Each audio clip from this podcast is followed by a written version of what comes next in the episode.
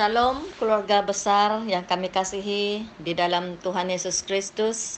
Sekali lagi kita berkumpul untuk merenung sebagian daripada firman Tuhan.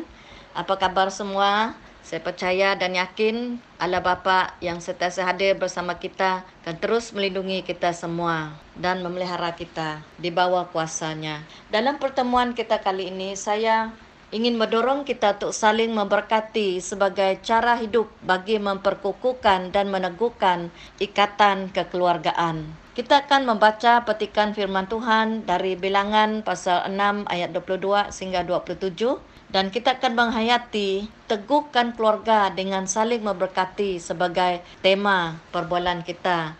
Teguhkan keluarga dengan saling memberkati teks yang kita akan baca akan menjawab tiga soalan tentang berkat. Satu, dari mana sumber berkat? Dan dua, apakah berkat itu? Dan yang ketiga, bagaimana kita menerima berkat? Mari kita membaca bilangan pasal 6 ayat 22 hingga 27 untuk menjawab tiga soalan tentang berkat yang saya baru sebut tadi. Ucapan berkat imam. Tuhan berfirman kepada Musa, Berbicaralah kepada Harun dan anak-anaknya, beginilah harus kamu memberkati orang Israel. Katakanlah kepada mereka, Tuhan memberkati engkau dan melindungi engkau. Tuhan menyinari engkau dengan wajahnya dan memberi engkau kasih karunia. Tuhan menghadapkan wajahnya kepadamu dan memberi engkau damai sejahtera. Demikianlah harus mereka meletakkan namaku atas orang Israel, maka aku akan memberkati mereka. Soalan yang pertama yang saya ingin kita lihat daripada ucapan berkat yang baru kita baca. Soalan yang pertama ialah dari mana sumber berkat? Sentiasa kita menulis pesanan ringkas GBU yang kita hantar kepada keluarga dan rakan-rakan yang memperangkuikan Tuhan sumber berkat. GBU berarti God bless you. Tuhan memberkati engkau. Di sini kita mengistiharkan Tuhan memberkati mereka yang menerima mesej kita. Tuhanlah sumber berkat. Dalam ungkapan berkat yang Tuhan beritahu Musa untuk Harun lafazkan bagi memberkati umat Israel, Nama Tuhan dilafazkan dalam ketiga-tiga rangkap ucapan berkat itu. Untuk memasti kita tahu dari mana sebuah berkat, petikan yang kita baca di ayat 22 menyebut bahawa Tuhan berfirman, iaitu Tuhanlah sendiri sumber berkat itu. Dan agar kita diyakinkan dalam ayat 27, dia tulis apa yang keluar dari mulut Tuhan sendiri. Demikianlah harus mereka meletakkan namaku atas orang Israel, maka aku akan memberkati mereka. Di sini kita melihat ia ditekankan bahwa Tuhan sendirilah yang berkata, mau memberkati kita, keluarga kita, dan kita semua. Dari mana sumber berkat kita? Sumber berkat kita adalah daripada Tuhan sendiri. Semasa kita duduk di dalam rumah kita dalam beberapa bulan ini, saya yakin bahawa kita mengenal dan memperakui Tuhanlah sumber segala berkat kita. Dan dalam kita mulai kembali kepada tugasan harian kita, ingatlah bahawa Tuhanlah yang sentiasa memberkati.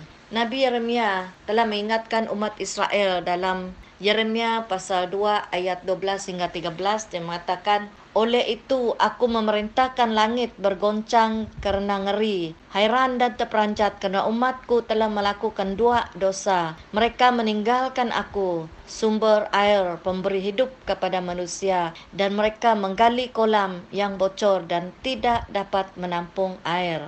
Di sini Allah mengingatkan umat Israel melalui Nabi Yeremia bahawa dialah sumber air pemberi hidup kepada manusia dan umat Israel pada masa itu telah meninggalkan Allah dan mereka menggali kolam yang bocor dan tidak dapat menampung air. Begitulah keadaan kita manusia dilihat oleh Allah yang tidak mengandalkan dia Allah yang sumber pemberi hidup kepada kita manusia. Keluargaku, ingatlah bahawa Tuhanlah sumber berkat. Janganlah kita lupa dan meninggalkan Tuhan sumber air hidup untuk menggali kolam kita sendiri yang menghampakan kita. Seperti yang telah terjadi dalam kehidupan umat Israel yang telah ditegurkan oleh Allah melalui Nabi Yeremia. Allah lah sumber air pemberi hidup kepada manusia. Allah lah sumber berkat. Dan soalan yang kedua, apakah berkat itu? Ungkapan ucapan berkat bilangan pasal 6 ayat 24 26 meringkaskannya kepada kita Berkat disebut sebagai hubungan pribadi dengan Tuhan. Satu hubungan muka dengan muka. Wajah Tuhan dihadapkan kepada kita. Di mana kita mengalami kehadirannya, perlindungannya dan perkenanannya. Ini adalah berkat. Tuhan mau kita tahu dan peka kepada kehadirannya. Bukan sekadar mengetahui bahawa dia memelihara dan melindungi kita. Ini adalah berkat terbesar. Hubungan pribadi yang kita miliki dalam Allah. Inilah berkat yang sangat besar. Mengenali bahawa wajah Tuhan dihadap kepada kita. Memberi kita damai. Inilah anugerah Tuhan.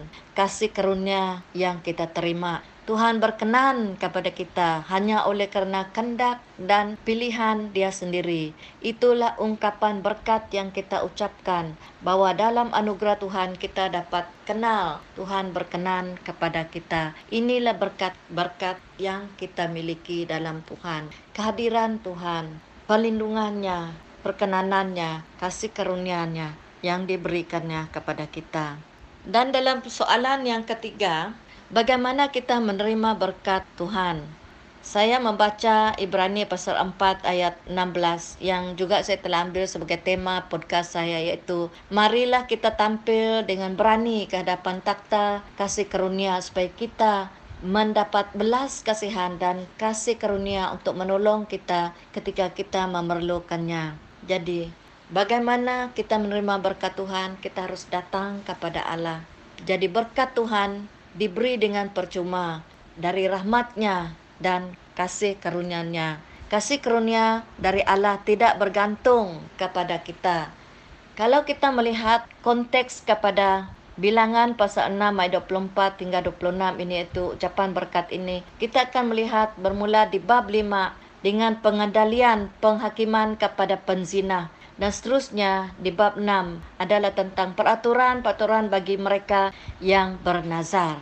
Dua situasi yang sangat berlainan apabila kita membaca dari pasal 5 dan pasal 6. Kita tidak tahu di manakah kita letakkan diri kita di antara kedua golongan ini. Pezina atau orang beragama yang bernazar. Siapapun kita pilih, kita puji Tuhan kerana hanya oleh kasih karunia kita diselamatkan. Berkat Allah itu bagi kita diberi dengan cuma-cuma. Rasul Paulus menulis, kamu telah diselamatkan dengan kasih karunia-Nya melalui iman. Ini bukan daripada kamu sendiri tetapi adalah karunia Allah. Bukan kerana usaha amalmu supaya tiada seorang pun yang dapat bermegah. Iaitu dalam Efesus pasal 2 ayat 8 hingga 9. Rasul Paulus menulis kepada jemaat di Efesus mengingatkan mereka bahawa mereka telah diselamatkan oleh kasih karunia melalui iman dan bukan daripada usaha amal mereka sendiri. Keluarga ku yang dikasihi, berkat adalah dari Tuhan. Oleh rahmat dan kasih karunia Tuhan, kita dapat adakan hubungan yang intim dengan Tuhan. Di mana kita dapat mengalami perlindungannya dan perkenanannya. Firman Tuhan katakan kita menerima berkat Tuhan kerana seorang telah menerima kutukan kita agar kita diberkati terkutuklah orang yang digantung pada kayu salib. Yesus Kristus telah membuat ini bagi kita. Yesus Kristus yang telah menerima kutukan itu di atas dirinya sendiri supaya di dalam dia berkat Abraham sampai kepada bangsa-bangsa lain sehingga oleh iman kita menerima roh yang telah dijanjikan itu dalam Galatia pasal 3 ayat 13 14 Tuhan Yesus telah mengambil tempat kita untuk menerima kutukan-kutukan itu digantung pada kayu salib. Dia yang telah menanggungkan segala hukuman itu di atas dirinya sendiri untuk menyelamatkan kita dan menerima berkat-berkat Allah. Marilah kita saling memberkati satu sama lain dengan mengucapkan berkat di bilangan pasal 6 ayat 24 hingga 26 di atas keluarga kita, di atas istri kita, di atas suami kita, di atas anak-anak kita, di atas semua orang. Ingat siapa kita tanpa rahmat dan anugerah Tuhan. Kita diberkati dengan cuma-cuma oleh kerana kasih anugerah Allah yang mau memberkati kita. Saya galak kita, bapa-bapa untuk sentiasa ucapkan berkat ini atas istri anda, atas anak-anak anda, atas keluarga anda. Begitu juga istri dan anak-anak, suami kepada anak-anak, sebutkan nama mereka dalam ucapan anda. Ucapkanlah Jadikan itu satu amalan yang kita sentiasa ucapkan bukan saja di dalam doa tapi dengan kata-kata kita. Ucapkan berkat kepada ahli keluarga kita sentiasa. Sebagai contoh, ini adalah ucapan Roland sebagai suami kepada saya sebagai istrinya. Tuhan memberkati engkau Lydia, istriku tersayang, dan melindungi engkau Lydia, istriku tersayang. Tuhan menyinari engkau Lydia, istriku tersayang dengan wajahnya dan memberi engkau Lydia, istriku tersayang, kasih karunia. Tuhan menghadapkan wajahnya kepadamu, Lydia, istriku tersayang, dan memberi engkau Lydia, istriku tersayang, damai sejahtera. Amin. Ucapan istri memberkati suami. Tuhan memberkati engkau, Roland, suamiku tersayang, dan melindungi engkau, Roland, suamiku tersayang. Tuhan menyinari engkau, Roland, suamiku tersayang, dengan wajahnya, dan memberi engkau, Roland, suamiku tersayang, kasih karunia. Tuhan menghadapkan wajahnya kepadamu, Roland, suamiku tersayang, dan memberi engkau, Roland, suamiku tersayang, damai sejahtera. Tuhan memberkati kita semua dalam kita terus menerus memberkati satu sama lain dengan ucapan dan kata-kata berkat daripada mulut kita. Haleluya. Puji Tuhan. Mari kita berdoa. Bapa surgawi kami bersyukur Tuhan atas renungan firman-Mu yang mengingatkan kami bahwa Engkaulah sumber berkat kami. Bahwa Engkaulah yang telah memberkati kami dengan berkat yang sungguh indah dan luar biasa. Berkat kehadiranmu, wajahmu diarah kepada kami, pelindunganmu Tuhan di dalam kehidupan kami. Kami bersyukur kerana menerima berkat daripada Bapa dengan cuma-cuma. Ya bukanlah dibeli oleh kami oleh kerana usaha kami tapi oleh kerana kasih anugerah Allah yang penuh kasih memberkati kami. Terima kasih Bapa. Terima kasih Tuhan Yesus atas berkat-Mu. Haleluya. Saya mensiharkan berkat atas umat Tuhan. Tuhan memberkati engkau dan melindungi engkau. Tuhan menyenari engkau dengan wajahnya dan memberi engkau kasih karunia. Tuhan mengadapkan wajahnya kepadamu dan memberi engkau damai sejahtera. Haleluya. Dalam nama Tuhan Yesus saya berdoa. Amin.